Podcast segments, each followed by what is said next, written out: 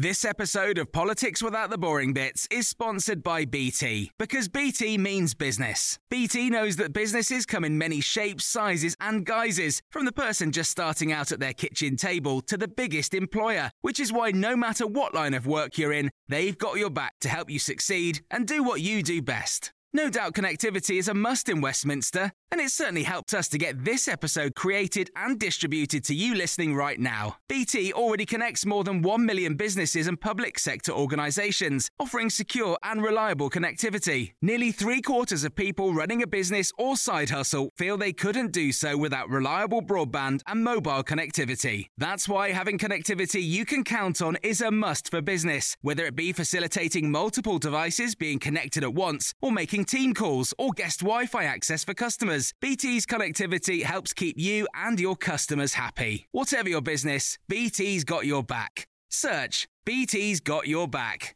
This episode of Politics Without the Boring Bits is brought to you by Luton Rising, owners of London Luton Airport, the U K's most socially impactful airport. Find out more at luton rising dot org dot U K.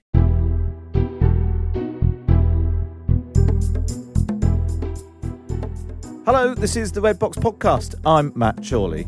Coming up uh, today, I've been out and about on the streets of London with a sort of tour that begins where the Queen was born, uh, takes in Buckingham Palace, the Horse Guards Parade, uh, Westminster Hall and Westminster Abbey. And we're going to look in particular then at the history of Westminster Hall, because uh, it's such an extraordinary building. I think everyone forgets it. They just think that Uh, Houses of Parliament is all the, the green benches of the Commons, and you know they, they you know, date back to the fifties. Uh, so that's coming up in our big thing in just a moment. But first, as ever, on a Tuesday, we kick off with Meet the Cerberus of columnists, the Janus of journalism, and the ultimate political portmanteau of opinion. It's alive! It's alive! It's alive! Finkelvich, with Daniel Finkelstein and David Aaronovitch on Times Radio. Yes, and here they are. A very good morning to Danny Finkelstein. Morning, Danny. Good morning. Good morning. And good morning to David Aaronovitch. Morning, David. Good morning, Matt. Thank you for that, David. Uh, good, uh, good voiceover uh, audition. Now, David, we're going to start with you because you are the only. You, this is this is what you said in your email to me this morning. You're the only person in Britain who's never met the Queen and has no anecdote about her. Yeah, I must be the only person. Um, for uh, and it was all it was all completely predictable, and I'm not arguing against it. You just accept it with a degree of kind of resignation. But everybody else in Britain appears to have met the Queen and to have something to say about it and had to have said it on one outlet or another. Uh, and I'm feeling very, very left out.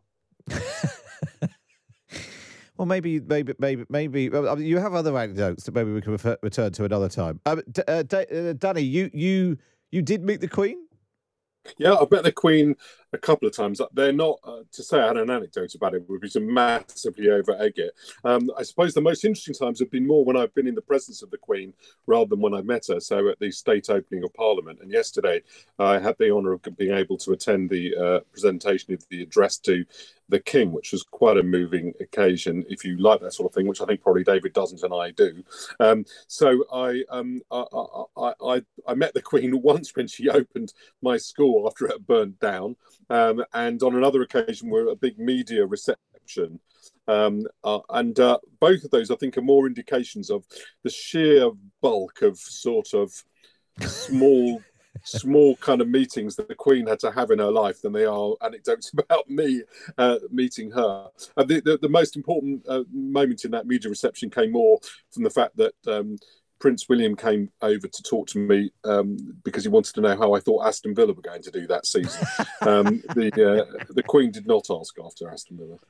By the way, can I just can I just say, it's a complete libel, what uh, Danny's just said about me not liking that kind of event. That's not the problem at all. I don't get invited to that kind of event.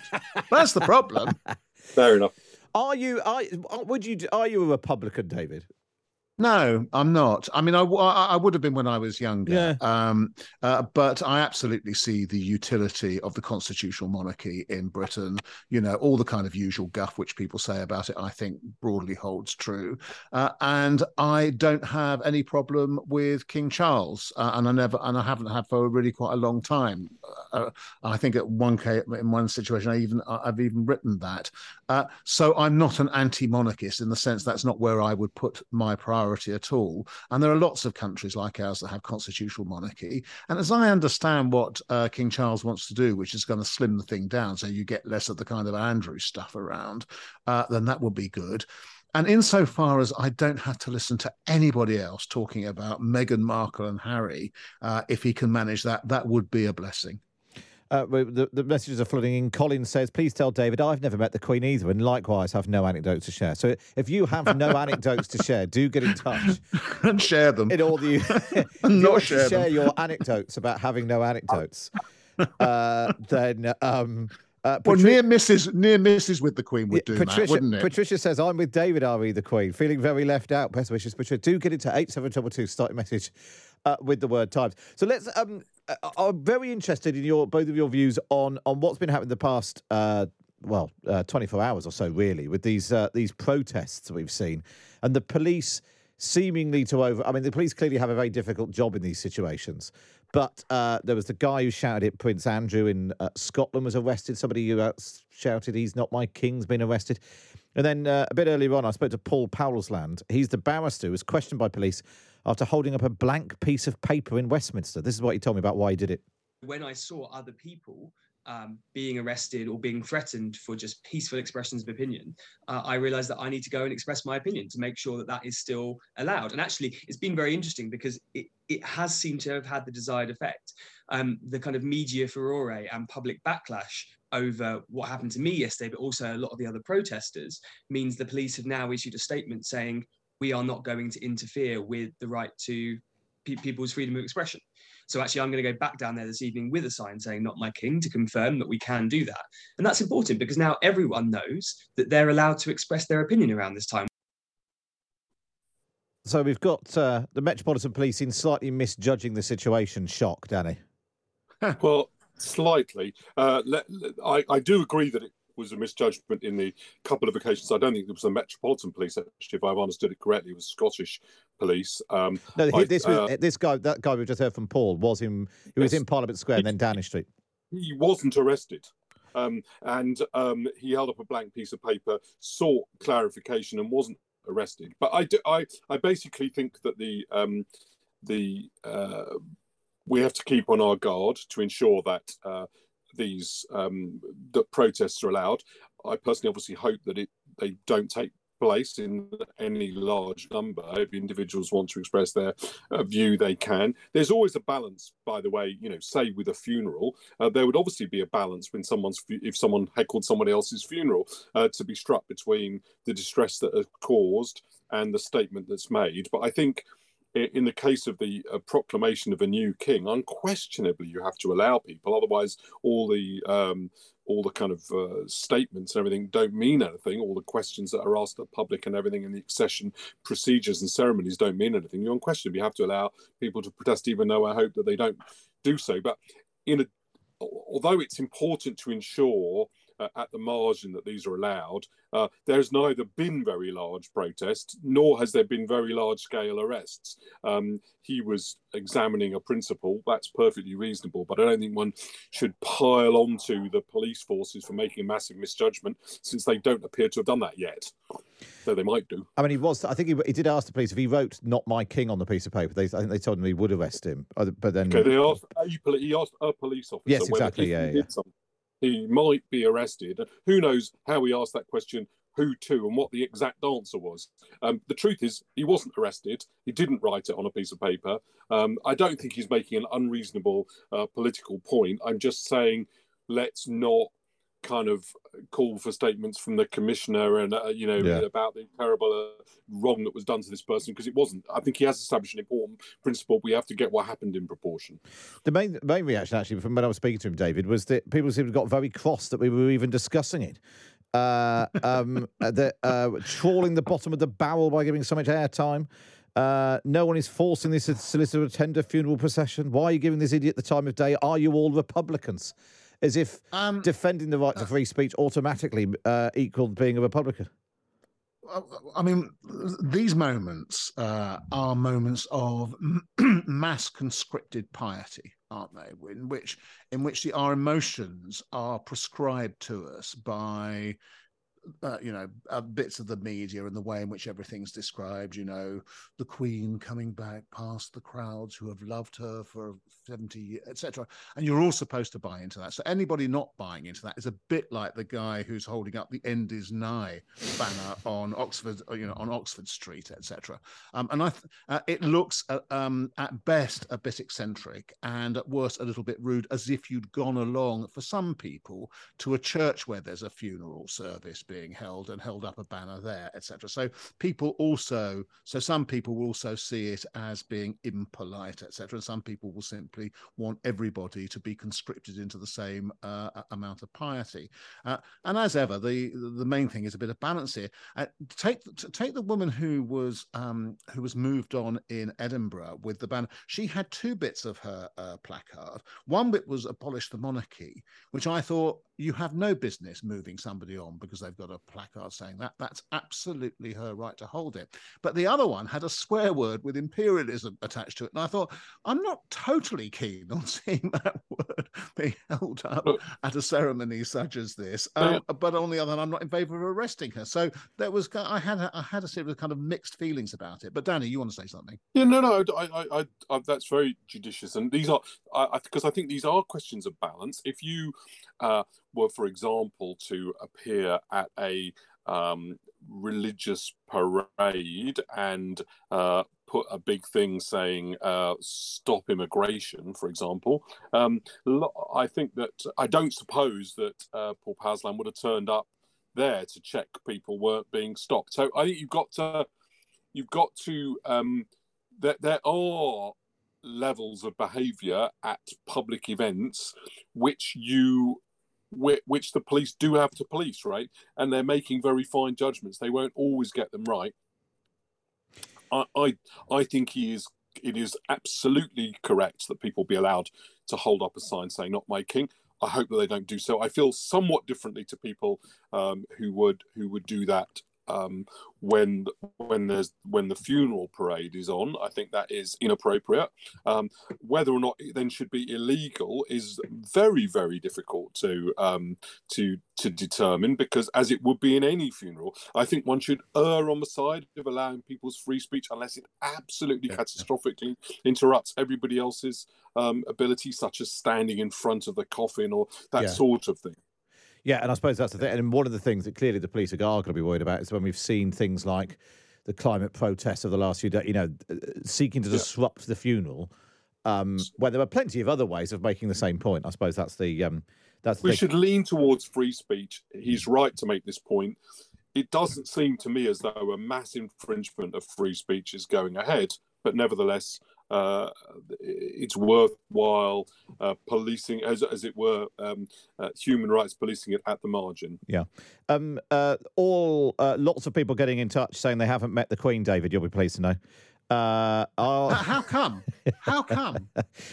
Mary, How come free... nobody on the media has discovered this? Mary said, I've never met the Queen, but I've seen her at a distance. Does that count? Catherine, uh, I think possibly you are ex- excluded from this group, though. Uh, Catherine says, I've never met the Queen or any of them. Are they avoiding me? Uh, and then someone on the text says, I thought I'd met the Queen when I was a toddler, but was then informed it was my great-grandmother who always sat in a high back chair at the top of the room any uh, any family Christmas and also had the same hairstyle. So, yeah, uh, Mac, can, can we add can we add to this a moment? I put, when we were discussing this for the Times podcast a year ago, and they said, what kind of stuff should we do in the uh, tra- in the eventuality? I said, one of the things I'm really interested in is the fact that almost everybody has had a dream about the Queen. And yeah. what that will tell you is an awful lot about people's unconscious or semi-conscious feelings about the Queen. They would not make that Uh, uh, uh, uh, podcast, as far as I can tell. I could never really get an answer why. Probably because they thought it was a stupid idea, but I don't think it's oh, a we'd take idea. It. All stupid ideas but, welcome on this show. We're doing a text in on people who haven't met the Well, no, but if if you want to, but if you want to ask people to text in about their dreams, have about you dreamt the about the Queen? Fine. Have you dreamt about the Queen? That is, unless, that is. I haven't. I don't think unless you unless you scored the uh, winning goal in the twenty twelve Champions League final. I don't think I have dreamt about it. Have you not? Have you not? I so here's the admission, and then you'll wish you never. You, then you'll wish you never had me on this show. Eight seven double two. Start the the erotic dream ever concerned the Queen and Qu- Princess Margaret. Right. Well, that um, that might be uh, one for another it long, day. It was a long time ago. Yeah. And Matt, I won't be. I won't be the only one. Right. Very now, good. Now, now, now, fire me.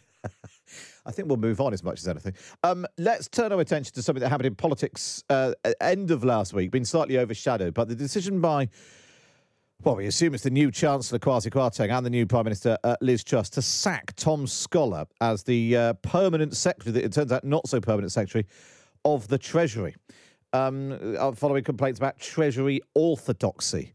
Uh, um, which I think basically means um, making the numbers add up. How concerned should we be about this, Danny? I, I am pretty concerned about it. There was an article in the Times today, which anybody who's uh, taking part in this um, political uh, discussion should read, by Theodore Agnew, arguing in favour of a former minister in charge of efficiencies who feels quite strongly about Tom Scholar, and it's worthwhile reading as part of the debate. Certainly I read it and I, I, I found it interesting because he holds a different view to me. So my view is that the Treasury orthodoxy that Liz Truss and Kwasi Kwarteng most object to is that one plus one equals two, uh, and I and I disagree with them. Um, that, so what they, they basically, actually, to be a bit more serious, they, they basically believe uh, in a dynamic model of the economy, which both the Treasury and the O B R do not believe in, which is that if you cut um, taxes, you're going to get sufficient growth to pay for most of the tax cuts. Um, and they also want a growth-orientated approach. So Theodore Agnew made different points about Tom Scholar, which were a little harder to judge, which went to the question of whether or not the the um, Treasury could be brought to see things in a more dynamic way. And it's not unusual for people, I suppose, to take over organisations and decide they want to move people about. And you can't say for certain that's wrong. But all I can say really is that my uh, experience with Tom Scholar, from a, the point of view of someone in my case who believes that we ought to be moving towards a, uh, a you know, a state that uh, to, to more limited spending and um, making sure that people have a sufficiently large amount of their uh, take-home income to to keep. Um, uh, I've always seen the Treasury orthodoxy is on the side of that. I think in the long term, the only hope for um, st- Conservatives who believe in a sort of entrepreneurial economy in which there's quite a large private sector is precisely Treasury spending controls, and while and it's easy to dismiss those as unimaginative. So I think this was not a very well thought through move, that they won't get from it what they hope to get uh, from it. It's hard to be sure that I'm right about Tom Scholar because I don't I haven't dealt with him extensively, but I'm certainly surprised that's their judgment, and I worry about both what it says about their view of reality, but also what it says about their view of the civil service, which is you can't want the civil service. The civil service ought to be saying, well, Minister, here's what actually happens, um, and here's how your po- policy yeah. would actually work. Um, uh, David, and I think your, that's your... say, for that reason, I'll get rid of it as well. Oh, yeah, David, your, your take on this? Um, is it really the case that what has happened in the twelve years that the Conservative Party's been in power in terms of the economy, insofar as it's gone wrong, is the fault of Tom Scholar and the Treasury? Is that really is that really what they're thinking? Because that is pretty much what is being briefed out. It was briefed out when Liz Truss, during Liz Truss's leadership campaign, that he would be fired. It's implicit. Well, it's not implicit. It's explicit in Lord Agnew's piece this morning. That effectively says everything that hasn't happened in the Treasury is effectively the fault of the Treasury as an institution and the civil servants who serve it. Uh, and therefore, he says right at the beginning of the piece, the departure of Tom Scholar is to be celebrated, not just to be, you know, this is a perfectly decent thing, but it is to be celebrated, presumably since he will be replaced by somebody who is thought to be far more ideologically consistent with the mm. with this particular oh. government's position, as opposed to any other government, which was also conservative, which preceded it. Um, and that is there, it strikes me as being just another step in this party saying the essentially l'état ce sont nous. We are the state. We we make the rules. We do the stuff, et cetera. It's all going to happen our way, et cetera. And whatever is our kind of latest fad, et cetera, is the beat to which everybody must march. And if they don't, or if they're not sufficiently zealous in it, then we're going to replace them. Um, and so it feels ominous to me. Daniel Finkelstein and David Aaronovitch there. And of course, you can read them both in the Times every week. Just get yourself a subscription. Go to thetimes.co.uk forward slash Times Red Box. Up next. Well, we've gone a bit of a historic walk around London. Hi, I'm Daniel, founder of Pretty Litter. Cats and cat owners deserve better than any old-fashioned litter. That's why I teamed up with scientists and veterinarians to create Pretty Litter. Its innovative crystal formula has superior odor control and weighs up to eighty percent less than clay litter. Pretty Litter even monitors health by changing colors to help detect early signs of potential illness. It's the world's smartest kitty litter. Go to pretty litter dot com and use code ACAST for twenty percent off your first order and a free cat toy. Terms and conditions apply. See site for details. This episode of Politics Without the Boring Bits is brought to you by Luton Rising, owners of London Luton Airport, the U K's most socially impactful airport. Find out more at luton rising dot org dot u k. You're listening to the Red Box Podcast now. It's time for this. The Big Thing on Times Radio. So, later this evening, Queen Elizabeth's coffin will leave Edinburgh and travel to London, where it will lie in state in Westminster Hall. Uh, so let's go live now to Times Radio's Callum MacDonald, who's in Scotland, and he'll explain what's happening today. Callum. Good morning, Matt. Welcome to the Royal Mile in Edinburgh. It is a bright and sunny, and I'm pleased to say a relatively warm morning this morning on the Royal Mile. I am at what is, I suppose, really the back exit to St Giles Cathedral, where the coffin of the Queen is lying in rest. And even as I speak to you, people are filing out this back door, having been inside to pay their respects to Her Majesty the Queen, who will be there, what's the time now? Just after eleven, so she'll be there for another sort of five hours or so. Um, Um, uh, as she lies at rest, for the people of Edinburgh here, and indeed from further afield perhaps, who have travelled uh, to, to filter through slowly, take a really peaceful moment in what is a really intimate cathedral at St Giles. It doesn't feel massive, it doesn't feel like a cavernous cathedral at all. Actually, it's really intimate when you get into that space and you are just feet away from the coffin of Her Majesty the Queen, um, surrounded by, of course, the Royal Company of Archers, the Sovereign's bodyguards in Scotland, uh, as well as um, some police from Police Scotland as well, uh, dressed in ceremonial uniforms in there. We understand that thousands upon thousands of people have made their way through St Giles Cathedral in the last, uh, well, overnight really, since since uh, the doors opened to the public yesterday at sort of four or five o'clock. And indeed, the opportunity remains in place. We understand that the queue to get through at the moment is perhaps around two to three hours, um, which is not as bad as some estimates overnight. Um, actually, people are, are moving pretty freely through there now. Uh, we're keeping an eye on, on when when the opportunity to join the queue will, will end, because later on today at five o'clock, the Queen's coffin will be moved from St Giles Cathedral to Edinburgh Airport. That suggests the doors will probably be closed from about four thirty, and so if the queue's about three hours long, you need to be in there by kind of one, half past one, um, if you're hoping to, to get through St Giles Cathedral today.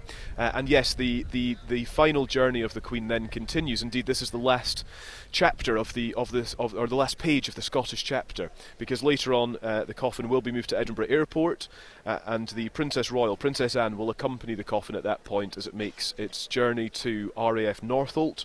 Um, that's at six o'clock, uh, arriving in London shortly before seven.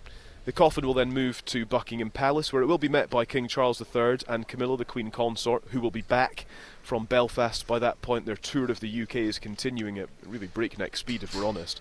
Uh, other members of the royal family will be there at Buckingham Palace as well. There'll be a guard of honour, there'll be a ceremony, really, to receive the coffin, and it'll be watched over in Buckingham Palace, before then being moved tomorrow from Buckingham Palace to Westminster Hall, where the Queen then lies in state for four days. As you're mentioning, Matt, the queues in London expected to be really spectacularly long, really, really long wait to, to, to filter past uh, the Queen in the coming days, before, of course, the state funeral on Monday. Uh, Callum MacDonald, thank you very much for that. Callum MacDonald joining us uh, live from Edinburgh this morning. And uh, as he was uh, mentioning there, sort of attention turning to London over the next uh, day or two. So what I thought I'd do is I, I, I sort of went on a on a walk around London a couple of days ago, uh, taking in some of the, the history of uh, Queen Elizabeth's reign and some of the key events over the coming days. And maybe maybe some...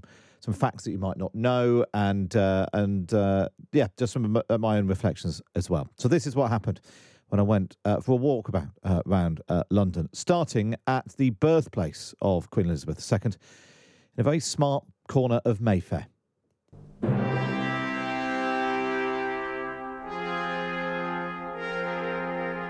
So here is Bruton Street, just off Berkeley Square, just turning right at the Bentley showroom. There's a Ferrari and a Rolls-Royce showroom further down. And this is just a smart street in Mayfair in twenty twenty-two. Lots of smart cars on the sides of the roads, boutique fashion houses and restaurants where an espresso coffee will cost you three pounds.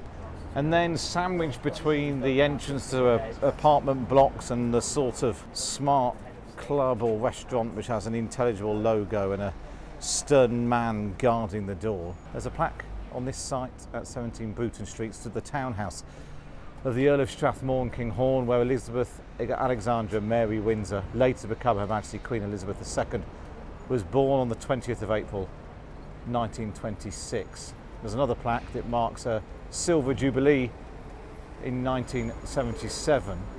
So the block was changed, essentially. It was, it was knocked down, the townhouse was knocked down and replaced uh, between uh, nineteen twenty-six and nineteen seventy-seven. That's where she was born, back in nineteen twenty-six. A difficult delivery, apparently. The official bulletin at the time referred to medical complications and a certain line of treatment, which we now know to mean that she was born by caesarean.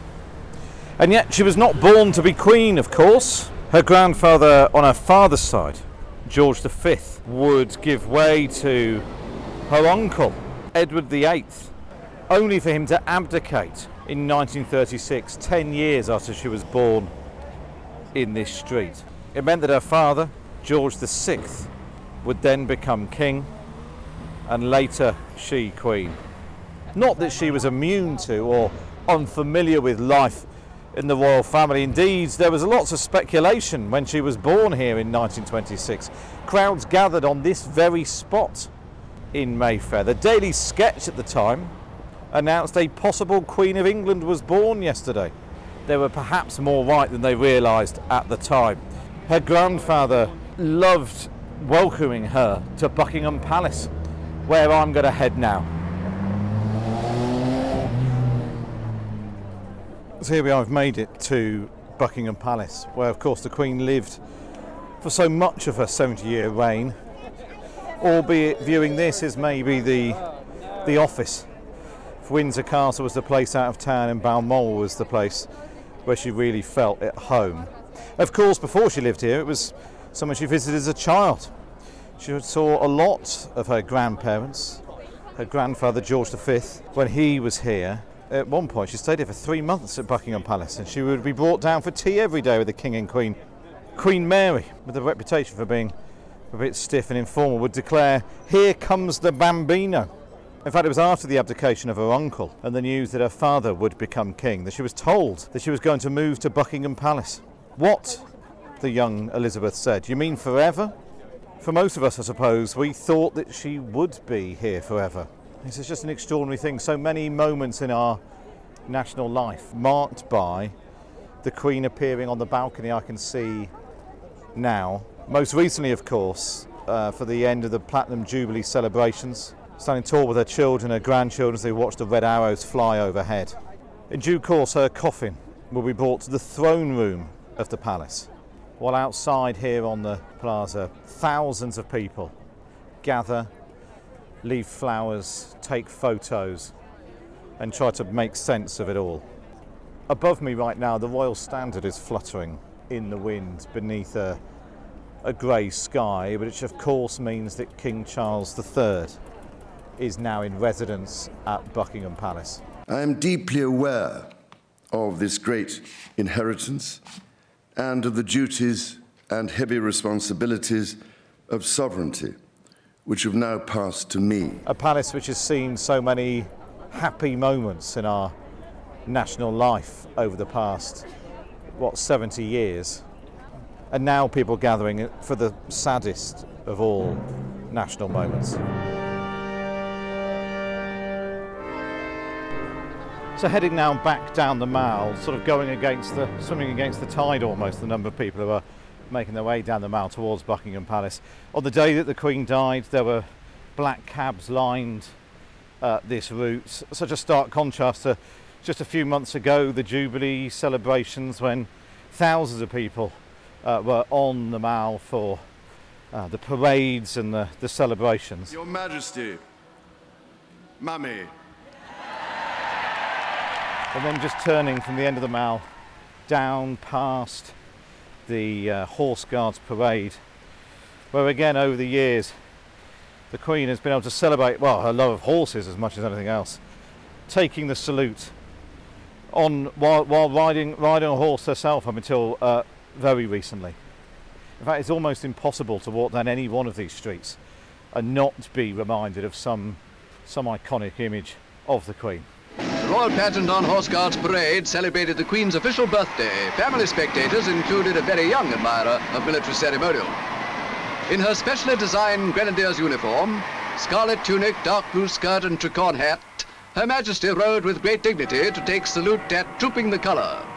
So walking past now the, uh, the back of Downing Street and then the Treasury, the very offices of state, if you like. Strangely, the Queen had didn't go to Downing Street all that often in her seventy-year reign. It was, well, she could pull rank, I suppose, and uh, make sure the Prime Ministers came to her. But as we just turn left now, round the front of the Treasury, and there in front of us is that, well, it's perhaps the most famous image, certainly uh, the most famous building, as famous perhaps as the image of the Queen, of, uh, of Big Ben, of, of the Elizabeth Tower, of course. We all call it Big Ben. It was renamed as the Elizabeth Tower in honour of Queen Elizabeth the Second. Of course, after a, two days of tributes in the House of Commons and the Lords, uh, Parliament now suspended as part of the national mourning, and to allow the preparations uh, to take place, converting what is a, a busy workplace and working Parliament to accommodate the lying in state of Her Majesty the Queen, Elizabeth the Second. In the hours since last night's shocking news, we have witnessed the most heartfelt outpouring of grief at the loss of Her late Majesty the Queen. M Ps and their staff have been told not to come in unless they absolutely have to.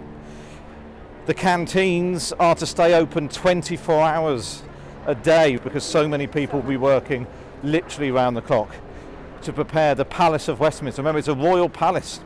We call it the Houses of Parliament, and we always think of the green benches and the, the political shenanigans that go on here, but it's the Palace of Westminster, it's a royal palace, and uh, that's very much the focus over the coming days here.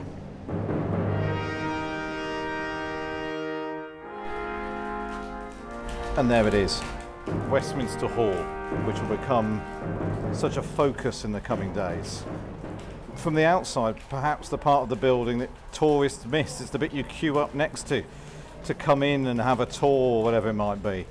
Well, it was built, what, in ten ninety-seven? Uh, I think King Canute was the first monarch to live in the Westminster area. That's how long this part of, of England, of Britain, has been associated with the monarch. The Westminster Hall, as it now stands, has been changed and chopped and had more, more renovations than, I don't know, Grand Designs would know what to do with. I think it was Richard the Second first raised the roof. I mean, it's, it's notable, if you're into this sort of thing, for its single-span, hammer-beamed roof that dates back to somewhat the fourteenth century. And as you walk through this uh, hall, this grand hall, you see the metal plates on the floor which mark where previous monarchs and the great and the good have been allowed to lie in state here in Westminster Hall. There's a plaque for Queen Elizabeth, the Queen Mother, for Winston Churchill, for the Queen's parents, King George the sixth and Queen Mary. King George the fifth too, for Edward the seventh, and even going all the way back to eighteen ninety-eight, William Gladstone lay in state here. That's the history that lies in this vast, vast building. Indeed, you you may watch the House of Commons or the House of Lords and think, golly, that looks old, but the House of Commons dates from the nineteen fifties, after it was destroyed in the Second World War. You have to go back to fifteen twelve, when Henry the eighth moved out of the Palace of Westminster. It started being used as an extended part of the Crown estate. It's also from Westminster Hall. The, the Queen and many others have addressed both Houses of Parliament. My Lords and members of the House of Commons, I'm most grateful for your loyal addresses and the generous words of the Lord Speaker and Mister Speaker. Queen Elizabeth the second addressed both M Ps and peers here in twenty twelve, two thousand two, nineteen ninety-eight, nineteen seventy-seven, to mark her Silver Jubilee. Perhaps this Jubilee is a time to remind ourselves of the benefits which union has conferred at home and in our international dealings on the inhabitants of all parts of this United Kingdom. In the meantime, Nelson Mandela, Pope Benedict, Barack Obama, Aung San Suu Kyi, Charles de Gaulle even, have spoken from these steps. I am told that the last three speakers here have been the Pope, Her Majesty the Queen, and Nelson Mandela, which is either a very high bar or the beginning of a very funny joke. And now large teams of people are busy preparing the hall for perhaps one of its most momentous dates in its extraordinary history, when Queen Elizabeth the second will lie in state here, surrounded by her children, with hundreds of thousands of people given the opportunity to pay their respects.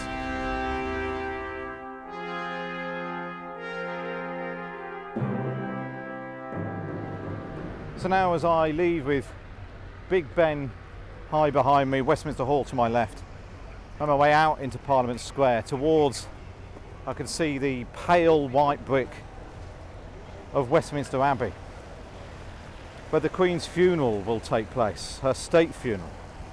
The first state funeral service at the Abbey for a British monarch is that of George the second in seventeen sixty. All the way back to George the third, the funerals of British kings and queens have been in St George's Chapel in Windsor. So it's a break with tradition that the Queen herself decided that her funeral should be in the larger and much more public surroundings of Westminster Abbey, where the coronation of every English monarch has been held since William the first in ten sixty-six. And even standing outside it and making my way up towards the door, you can see it's enormous. It technically has a capacity of about two thousand, although it can hold as much as eight thousand, which is about ten times more than St George's Chapel down in Windsor. And so from here at Westminster Abbey, the very public aspect of the farewell to Queen Elizabeth the second will come to a close. From here, her coffin will be drawn in a walking procession and a gun carriage to Wellington Arch at Hyde Park Corner, where it will be transferred to a state hearse. And then it will make its final journey towards St George's Chapel in Windsor Castle, where a service will be held during which the coffin will be lowered into the Royal Vault. So from the most public, the most famous buildings in central London, from the place of her birth in Mayfair, to where she served the country at Buckingham Palace, to the Palace of Westminster, where so many Prime Ministers and Ministers served at her pleasure, and from the historic building of Westminster Abbey, the country will then say its final farewell to Queen Elizabeth the second.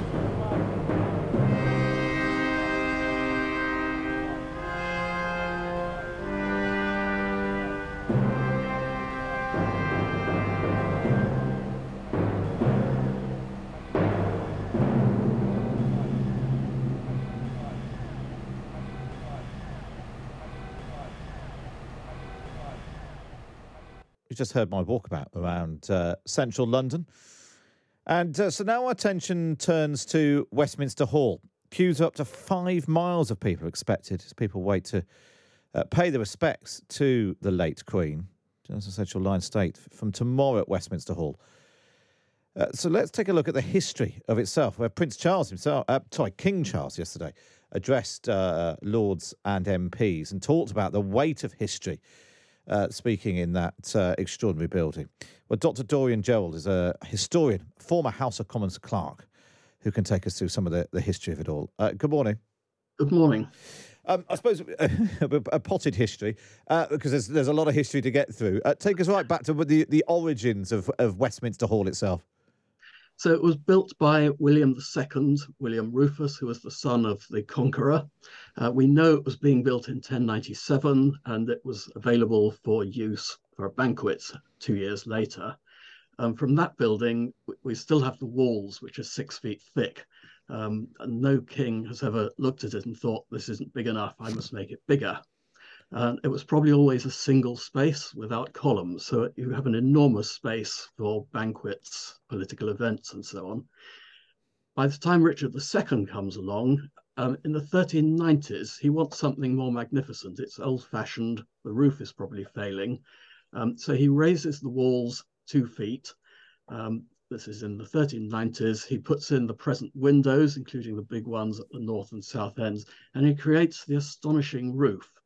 Um, with the arch and the hammer beams, and that's six hundred sixty tons of timber sitting up there, and the weight is adequately conveyed down to the ground. And the only really subsequent change to the building was uh, by Charles Barry in the eighteen fifties, when he was building the new Palace of Westminster, and he put in the steps at the south end and set back the south window. Um, so when it's built, it's part of a occupied royal palace. It's a place for, for banquets. It's at the business end of the palace, so it gets the administrative offices and the law courts when they arrive. Um, and uh, Parliament doesn't meet in the hall itself, but it meets nearby. Yeah. State trials take place there, coronation banquets, and more recently, lyings in state. And really, you couldn't find another building that's been so continuously involved in the life of a nation for so long, but both England to start with and then Britain. And, and you're completely right. One of the things that really struck me when I was looking at the history of it is it sort of played a role in every part of what we now consider the state, if you like. It was the royal banquets and, and uh, coronation banquets, but then also, like you said, justice has been meted out there. The tri- you know, various trials we'll talk about in a moment, judges mm. sitting there. And now, of course, it's the sort of seat of Of, of of Parliament, and so it's sort of it's extra, and it is it's impossible really to ex- describe just how vast it is um, uh, to someone who's who's not seen it. Let's take us through some of the um, let's pick our way through some of the things. Uh, we, uh, uh, Henry the Eighth's tennis balls. It's it, when I first started working in Parliament, what seventeen, eighteen years ago, I was told about William the Henry the Eighth's tennis balls. Um, is it true? I'm not a believer. They, when they repaired the roof early in the last century, they found some balls in the roof which might have been tennis balls, although I think they've since been lost. Um, and someone said, well, it's Henry the Eighth playing tennis, but he had tennis courts elsewhere at Whitehall and Westminster, and it would be real tennis. And you don't need a vast open space for that. You need uh, something with walls you can hit the ball off. It's more so, like a sort of squash court, isn't it, real tennis? Yeah, exactly. Yes. So, well, so that's, that, that, that was I probably doubt not that true. Story. uh, the um, as we were reflecting uh, yesterday, it's where the new king's uh, namesake Charles the First went on trial. Mm. Uh, he was sentenced to death there, uh, and then after the monarchy was restored under Charles the Second, there was an extraordinary trial of those who'd removed Charles the First, including Oliver Cromwell, who had died in the interim. Explain what happened then. Um, the the people who'd signed the death warrant were excluded from the Act of Indemnity that, that gave people um, immunity for what they'd done during the interregnum um, when Charles the Second came back. And many of them were executed, but Cromwell, being dead, had to be dug up, and a sort of pseudo-execution on his remains had to take place. And then, is the story true about his head? Uh, yes, almost certainly it is. Did, did, yes. Just to explain what happened to uh, to Cromwell's head. Um, well, obviously it was severed from the body. Yeah. Um, yeah. And there's there's quite a, a good sort of well provenance, I think is the word the art people use, as to where the where the head was in subsequent years. And wasn't it hung on the door of Westminster Hall for some time as well, as a sort of warning to others not to not to consider removing the monarchy again? I'm not aware of oh. that one. Yeah. This is what I suppose is the thing about a building which is so uh, so extraordinary in our history. There's sort of lots of mm. myths get attached to it. And although we're talking yeah. obviously a lot about the lying in state of uh, of uh, Queen Elizabeth the Second, which will begin uh, tomorrow in a great historic building, but actually, was it only Edward the Seventh in nineteen ten that there was the first royal lying in state? That that's a relatively new thing in the that's, history of the building. That's right. They'd had the lying in state of Uh, William Gladstone in eighteen ninety-eight. Um, and then in nineteen ten, they decided that uh, they would have a royal lying in state. And there was some criticism because some people thought, well, it ought to be in Westminster Abbey or St Paul's Cathedral. But I, I would think it, it was the magnificence of the space and its sombre quality that um, caused them to use uh, um, Westminster Hall yeah. and subsequently all subsequent monarchs and their consorts.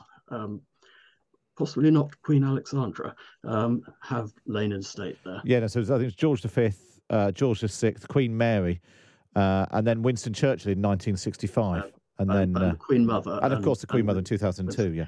And the only other one was the victims of the airship disaster, the R one oh one, in nineteen thirty, when forty-eight coffins were brought into the hall.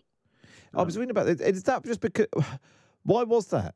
Because, I mean, clearly before and since then, there have been, you know, various disasters. What was it particularly about that one or or that moment in history that meant that it was decided to use Westminster Hall for that? I don't think there's any logic to it um, yeah. in terms of a rule. Um, I think, no doubt at the time, um, there was a desire to do something and someone had the idea of Westminster Hall, which... Yeah. Um, It hasn't been used similarly since. No, it was, it was sort of one of those things I wondered why it hadn't um, sort of caught on uh, subsequently. Well, it's absolutely fascinating. I could talk about talk to you about this all day, uh, if only to, to prove how many of the stories that I thought were true uh, turned out were. Uh, Doctor Doria uh, Gerald, uh, thanks so much for joining us today. Historian and former House of Commons clerk. Uh, so now, when you're uh, when you're seeing, which I, I, well, I suspect will be a lot of pictures of Westminster Hall over the coming days, you'll be able to uh, well impress your friends with some. Some uh, facts about that, although lots of them turn out not, not to be facts. That's all we've got time for on this episode of the Red Box Podcast. Don't forget you can listen to me live Monday to Friday, ten till one on Times Radio. And we bring you the best bits here on the podcast. And if you're feeling particularly nice, why not wait and review us wherever you get your podcasts from? This episode of Politics Without the Boring Bits is brought to you by Luton Rising, owners of London Luton Airport, the U K's most socially impactful airport. Find out more at luton rising dot org dot U K.